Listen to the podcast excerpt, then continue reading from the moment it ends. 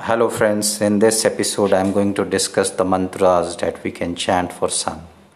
One of the mantras that we can chant for sun is Aum Hram Hrim Hraum Sah Suryaya Namaha Aum Hram Hrim Hraum Sah Suryaya Namaha. In this, the words Hram, Hrim, Hraum are the Bij mantras connected to Surya, and then uh, Suryaya Namah means I am bowing to the sun god because in Sanskrit, Surya is the name of sun. And uh, then there is one more mantra, this is Vedic mantra uh, taken from Vedas. Uh, Aum Ghranihi Surya Aditya Aum Aum Ghranihi Surya Aditya Aum Aum Ghranihi Surya Aditya Aum In this, uh, the second word just after Om is Ghrinihi, which can be difficult for someone who is not used to speaking the Hindi words or Sanskrit words to pronounce. So you need to be very careful when you select the second mantra to chant. And uh, the third mantra, which is very simple, which anybody can chant, is to simply chant the name of Lord Ram. Because Ram is the solar incarnation of Lord Vishnu. So whosoever worships Ram, or chants the name of Ram, Sur, uh, Surya or sun automatically becomes a strong and auspicious for that person. So it would be like Ram, Ram, Ram, Ram, Ram, Ram.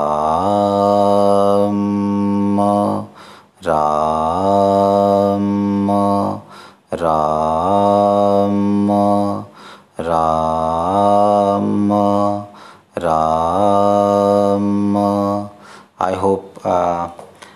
These many mantras are enough for you to uh, select, to give you a proper collection from which you can select one that suits your psychology more and you can chant uh, one of uh, these three mantras mantras to make sun behave well for you. And now uh, like depending upon what sign sorry what house leo falls in in your horoscope? Uh, sun will play that kind of role. Like if it is uh, you, if you are leo ascendant then definitely sun represents you and chanting this mantra for sun is very important. If you are like uh, Cancer ascendant, then Sun becomes the house of like ruler of the second house and of wealth. Then uh, chanting the mantra for Sun will definitely give you more wealth in life. If you are like uh, Aries ascendant, then Sun will become the ruler of the fifth house, and then chanting the mantra for Sun will give you um, more creativity in life. It will also be giving you good luck related to your children, or uh, it can also give you more ability to uh, gain attention in life. Uh, it will also help you in authorship. And similarly, if you are Sagittarius ascendant, then Leo will be the ninth house of luck. Then chanting a mantra of Surya or Sun will obviously help the luck factor behave better for you in this life. It may also give you better teachers in life because ninth house is also teachers. So in this way, depending upon what house uh, sun is falling in in your horoscope, sorry, sun is falling, uh, Leo is falling in in your horoscope.